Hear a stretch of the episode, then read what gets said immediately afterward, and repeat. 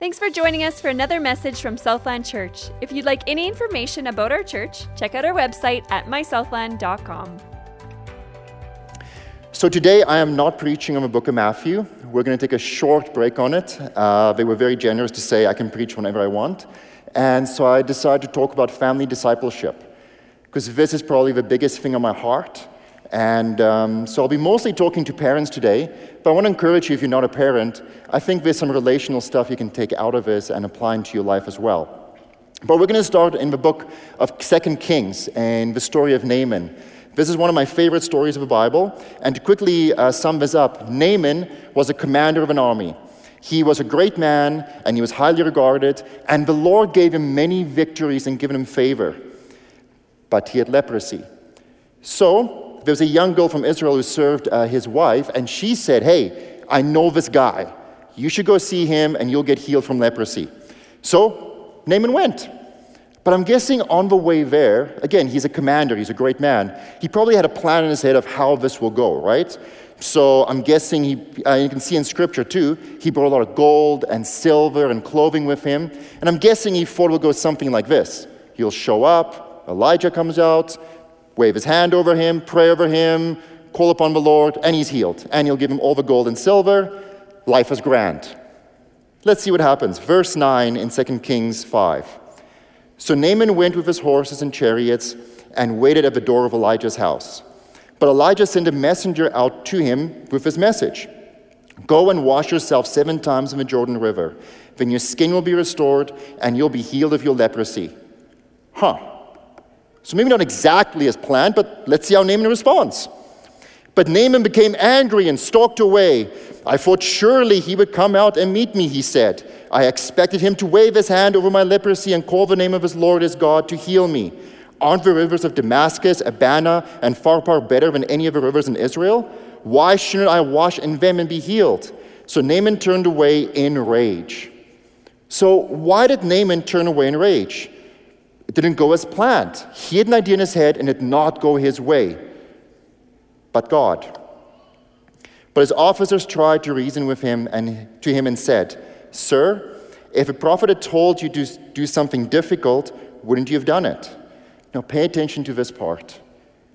So you should certainly obey him when he says simply, Go, wash, and be cured.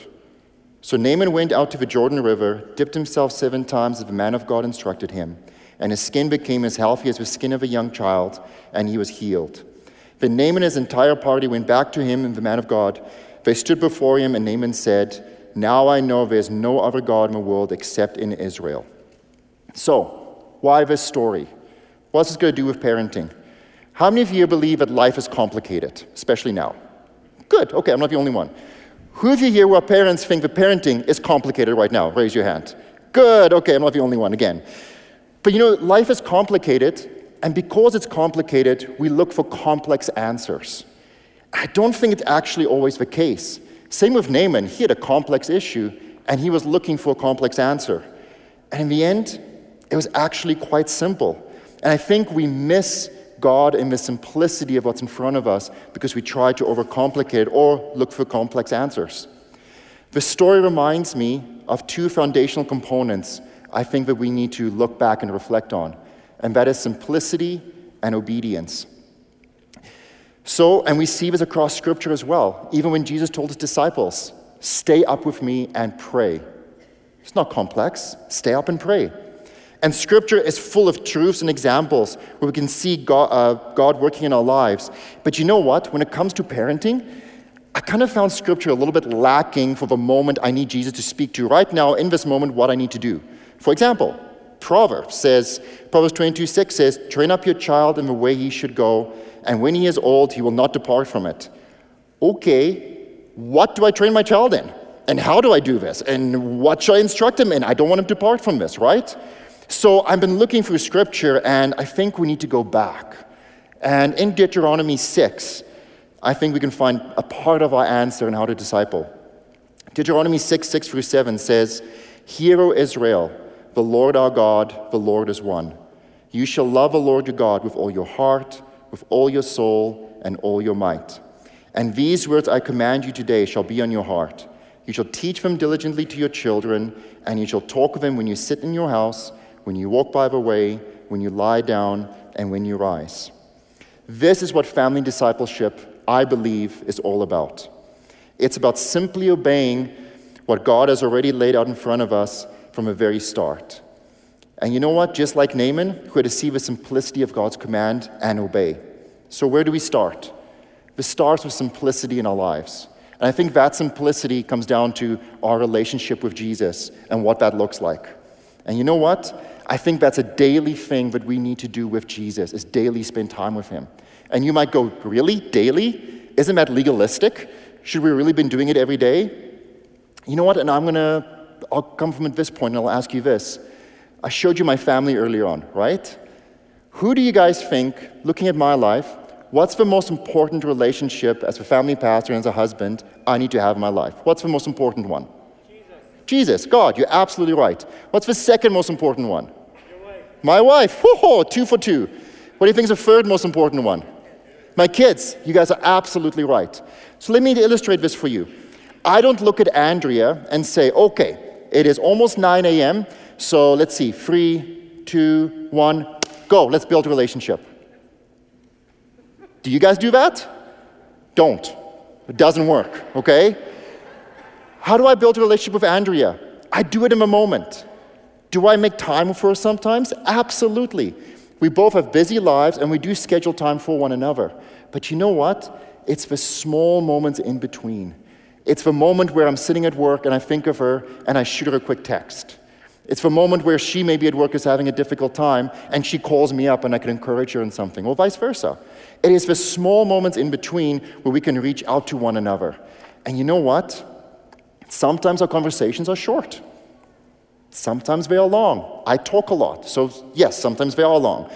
But sometimes in the different seasons, when we have a baby, for example, we don't talk that much because we're sleeping, right? There's seasons of this.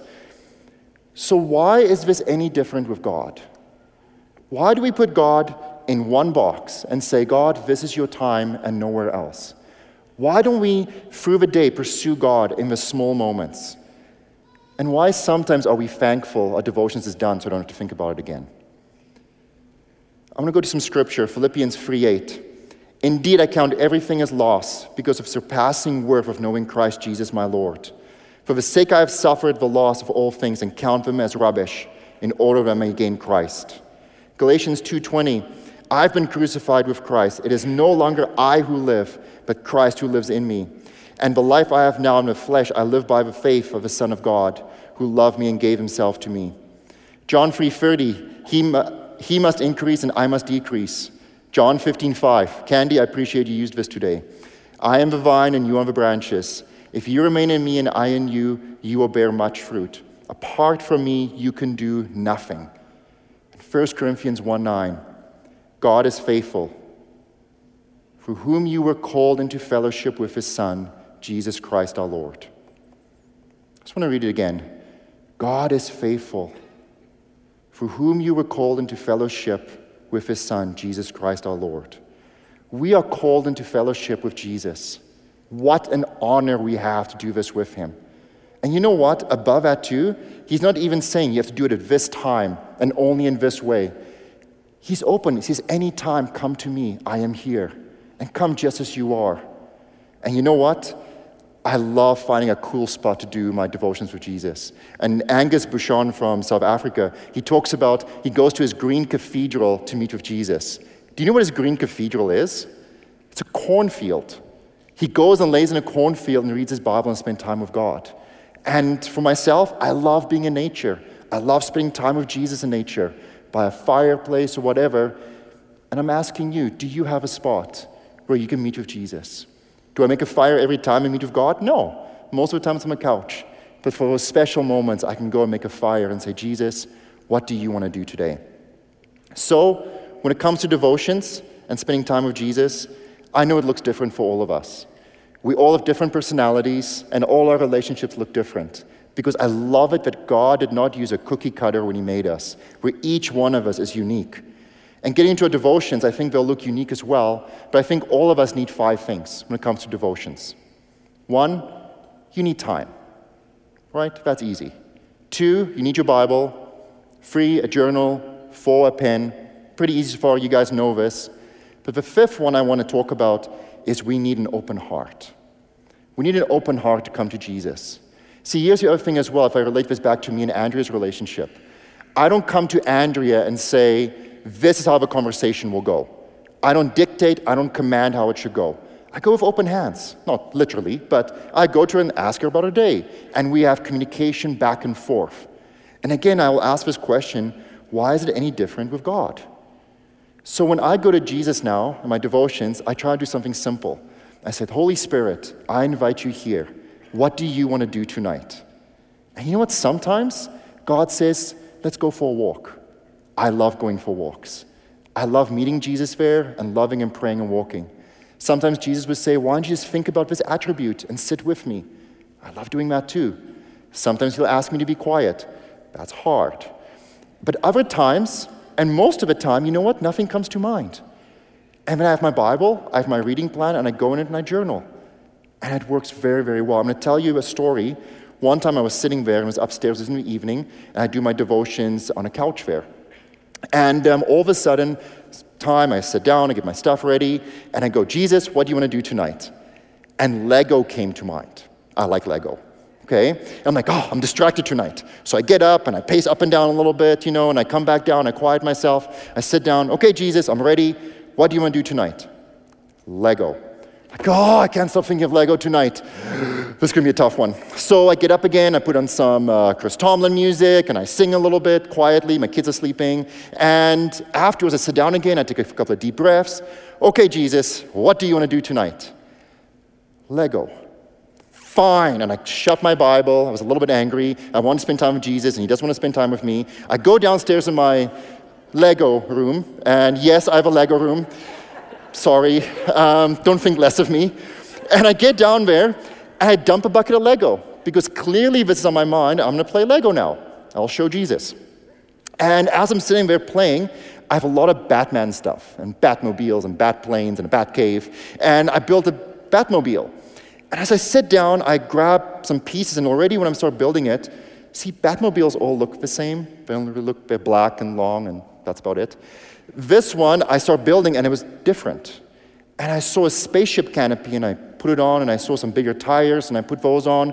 And as I'm building this, it was completely different than anything else I've ever built. And it came pretty quickly too. I basically picked up pieces and just started building. And when I was done, I looked at this and I asked a question Jesus, are you here? And then I thought to myself, that's a silly question. He's always here. He'll never leave or forsake me. This is a real question. Jesus, did you just play Lego with me? I didn't get a yes or a no, but I felt a peace and a joy overcome my heart I have never felt before. And I started sobbing and I started crying in the moment. And my Batmobile was covered in tears. And I sat there and I'm like, Lord, why? Why this tonight? Why not devotions? And he says, Tonight, I want to take joy in what you take joy in and I wanted to join you in something you have fun in. And I'm like, Lord, this feels incredible. I love having you here. And he says, How do you think I feel when you approach my throne room every day and you come to me as you are? How do you think I feel? I love and treasure those moments. And you know what? That changed the way I approach my devotions every time. God is excited when you approach his throne room. You might feel sinful or dirty. God does not care in a moment. He says, Come to me as you are. You can confess the sin and we can move on from there. So I want to encourage you with that. Approach God's throne room just as you are. But wait, you said this message about family discipleship. What's going on? Well, it's my first time, so forgive me. Um, no, you know what? we all know what to do. We all know about devotions, right? It's so simple, but we don't do it. We don't do it because clearly this cannot help me. But you know what? I want to encourage you. Once we can do the devotional part, the simplicity of spending time with Jesus, and yes, sometimes it's shorter and sometimes it's longer, but daily saying, Lord, I surrender to you. What do you want to speak to me? And once we do this often enough, the next step becomes a lot easier, which is obedience. The next part of uh, Deuteronomy talks about teach them diligently to your children. But how? How do we do that? Psalm 127, verse 3 says, Behold, children are a gift of the Lord. I bring this up because we have to remember something. Children are a gift from the Lord, and we are stewards of our children. We are not owners of our children. We do not own them, we are simply given a time to parent them diligently. And I think most of you know this, but we are at a war right now for our children's souls. There is so much going on into our world right now, and we are fighting for their souls to see who has more influence in their lives God's truth or the world. I think many of you have heard this quote, and um, you've probably heard it from me quite a bit too. I've used it in my office. The best gift you can give your kids is a good marriage.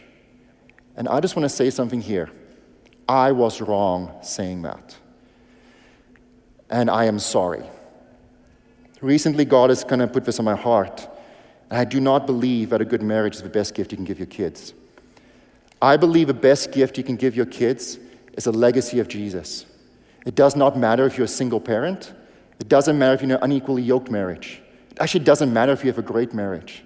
What matters is do you leave a legacy of Jesus for your children one day? And you know what? And we do that when we see it in us. Do we leave that legacy for them when something is hard and there's conflict? Do we just push our kids aside? Or do we try and solve this with Jesus and let them see us going to Jesus' feet? When there's somebody in need, do they see us reach out to them or do they see us just walk away? What kind of legacy are we leaving for our children? Because that speaks of a world of worth. And I think we can bring this back to an ancient African proverb monkey see, monkey do. We'll make it more modernized for you advanced people here in Canada, and we'll use an old model called I do, we do, you do. Can you all say that? I do, we do, you do. So, what does that look like? I do. Actually, half of the I do's I've already spoken to you about. Spending that quality time with Jesus daily seeking Him and seeking His wisdom. And you know what?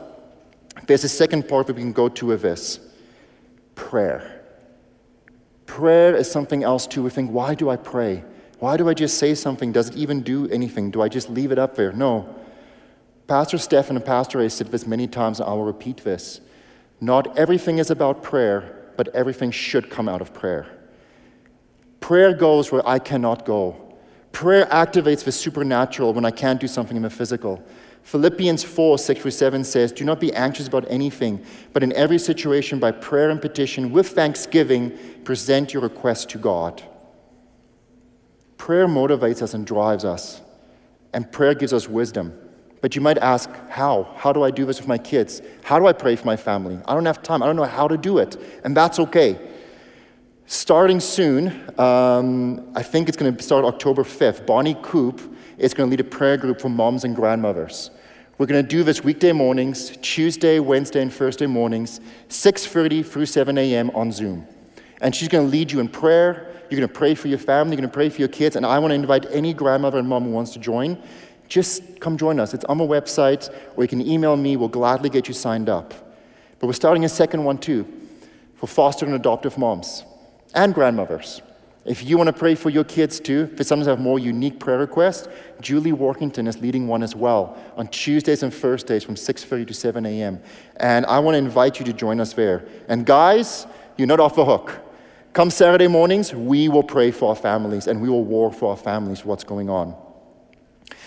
So, something else to a lot of people do is reading books. And reading books are great. I read lots of parenting books, but I just want to give a caution with reading books. And that is do we raise the value and the wisdom in the book above what God has given us? Do we let that wisdom supersede what God has given us? And I'll give you an example. Maybe I'm the only one who struggles with this, but one morning I was there with Isabel and I asked her to go do something for me. And she did it and she came back and I was going to reward her with something. But then I remembered I read in a book, ooh, reward based parenting is bad, so I will not reward her. Maybe I should give her a cookie. Uh, that'll cause an eating disorder. I read in another book. What should I do now? And I'm just thinking about all these things in my head. And I'm like, man, am I causing insecurity right now? No, because I'm not responding to her. And she's just standing there looking with these big eyes, you know, after she did this amazing thing for me. And finally, Matthew 7 11 came to mind. Who would give good gifts to the kids?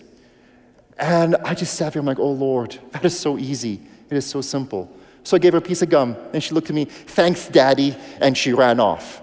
Sometimes we overcomplicate with books. And don't get me wrong, I read lots of kids' books. I read well, lots of kids' books, but books about parenting as well. And there's gold in it, and we're going to use it too, okay? Yes, I read comics, don't judge. Anyway, we do. How do we do what we do? And this is the most important part. This is how we do the day to day with our kids, looking for opportunities to do the day to day. Getting back to Deuteronomy 6, verse 7 You shall teach them diligently to your children. You shall talk with them when you sit in your house. You shall, when you walk by the way, and when you lie down and when you rise. Notice scripture is not just saying some of the time. It's actually quite specific, and I really like this. So, when we sit down with our kids on the couch, we have an opportunity. Or when we walk to the park, we have an opportunity. Or when we go to bed, we have an opportunity. Or when they rise up in the mornings, guess what? We have an opportunity. And Ephesians 5:16, making the most of every opportunity because the days are evil. I think there's a very appropriate verse for a time like this we're in. The days are evil. We need to redeem every single moment we can. And again, remember that sometimes we overcomplicate things like Naaman, but this is the exciting part about we do. It's simple. We do means we love Jesus and each other unconditionally. We do means we rely on God to fill us with joy instead of looking for a quick fix in the world. We do means we demonstrate God's peace that resides in our hearts through the tough times. We do means we practice patience when our kids do something uh, not right and we get frustrated. We do means we show kindness at family gatherings when somebody annoys us. We do means we show goodness to demonstrate Christ's love for those around us. We do means being faithful, let our yes be yes and our no be no, and stick to your promises. We do means gentleness. When they spill the milk, don't get frustrated and yell at them. We do means self control, putting away your device and actually paying attention to your kids. Thankfully, all these things, what we do, is caught more than it is taught. Yes, we teach our kids many things, but they look at us and they catch more than we teach them. So, this is good news because this is easy. We live it, and we live it day by day. And this comes down to the good, the bad, and all the faults in between. So, leaving a legacy for Jesus and our kids is simply us as parents living out the fruit of the Spirit. Simple? Yes. Easy? Not a chance but it's being real and not striving for perfection. We do, and leaving a legacy for Jesus ultimately comes down to what we choose. We can choose to be comfortable, or we can choose to build character in that moment. And I want to encourage you I love being comfortable. I do not like working my character and building character. But you know what? When I see my children, when there's a moment and they choose to build character instead of just being comfortable in the moment and avoiding it, I have such pride in them and saying, like, man, look at what I've done. And I can only imagine when Jesus looks at us and saying, well done. Building character instead of being comfortable. But you know what? I know this seems like a lot, and a lot of you might feel guilty. Did I miss it? Am I too old? My kids have moved out. Is it too far along? And I just want to say, with Jesus, everything is possible. So many times we feel over our heads with parenting, and it should be that way. I don't know about you, but many times I've gone back and said, Lord, I wish I had the wisdom now I had when I had my kids in the beginning. But you know what? I gained that wisdom by going through the difficult times, by being awestruck, and Lord, what do I do next? And coming before Him saying, Jesus, help. And I gained that wisdom. So I want to encourage you with a couple of things. Take victory in the small things. When you go to uh, bed at night and you put your kids down and you pray with them, excellent.